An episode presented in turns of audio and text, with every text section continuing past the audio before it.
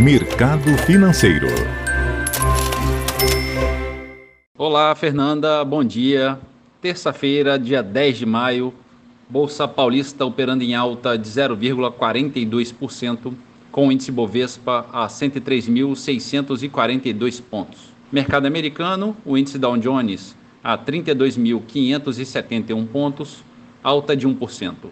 A Nasdaq avança dois vírgula onze por cento a onze mil oitocentos e sessenta e nove pontos. Na Europa, em Londres, bolsa no positivo em um vírgula três por cento.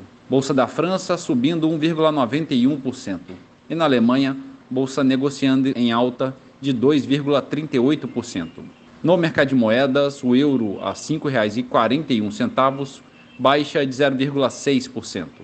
Dólar comercial recua zero vírgula cinco por cento a cinco reais e treze centavos. E a poupança com aniversário hoje, rendimento de zero vírgula cinco por cento. Bom dia, Fernanda. Bom dia a todos os ouvintes.